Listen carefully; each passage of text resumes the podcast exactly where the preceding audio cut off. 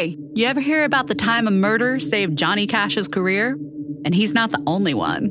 So many legendary musicians owe their success to murder. Now, they didn't commit the murders, just to be clear, but they sure as hell sang about them, and fans ate it up. From drunken fistfights getting out of hand and Christmas parties gone real wrong, to adulterous drownings and husbands on death row, songs about murder, murder ballads, have captivated audiences for centuries and scared them out of their wits. But you know, sometimes the songs get it wrong. And hell, sometimes they leave out the most sordid details. That's where we come in. Songs in the Key of Death looks at the true history and real life inspiration for famous murder ballads, from the Old World to the Old West, from the 16th century to the 21st. Who was the victim? Why'd the killer do it?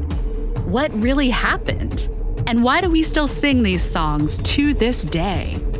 In each episode, we focus on a single murder ballad, telling the shocking story behind the song and the story of how the song itself came to be.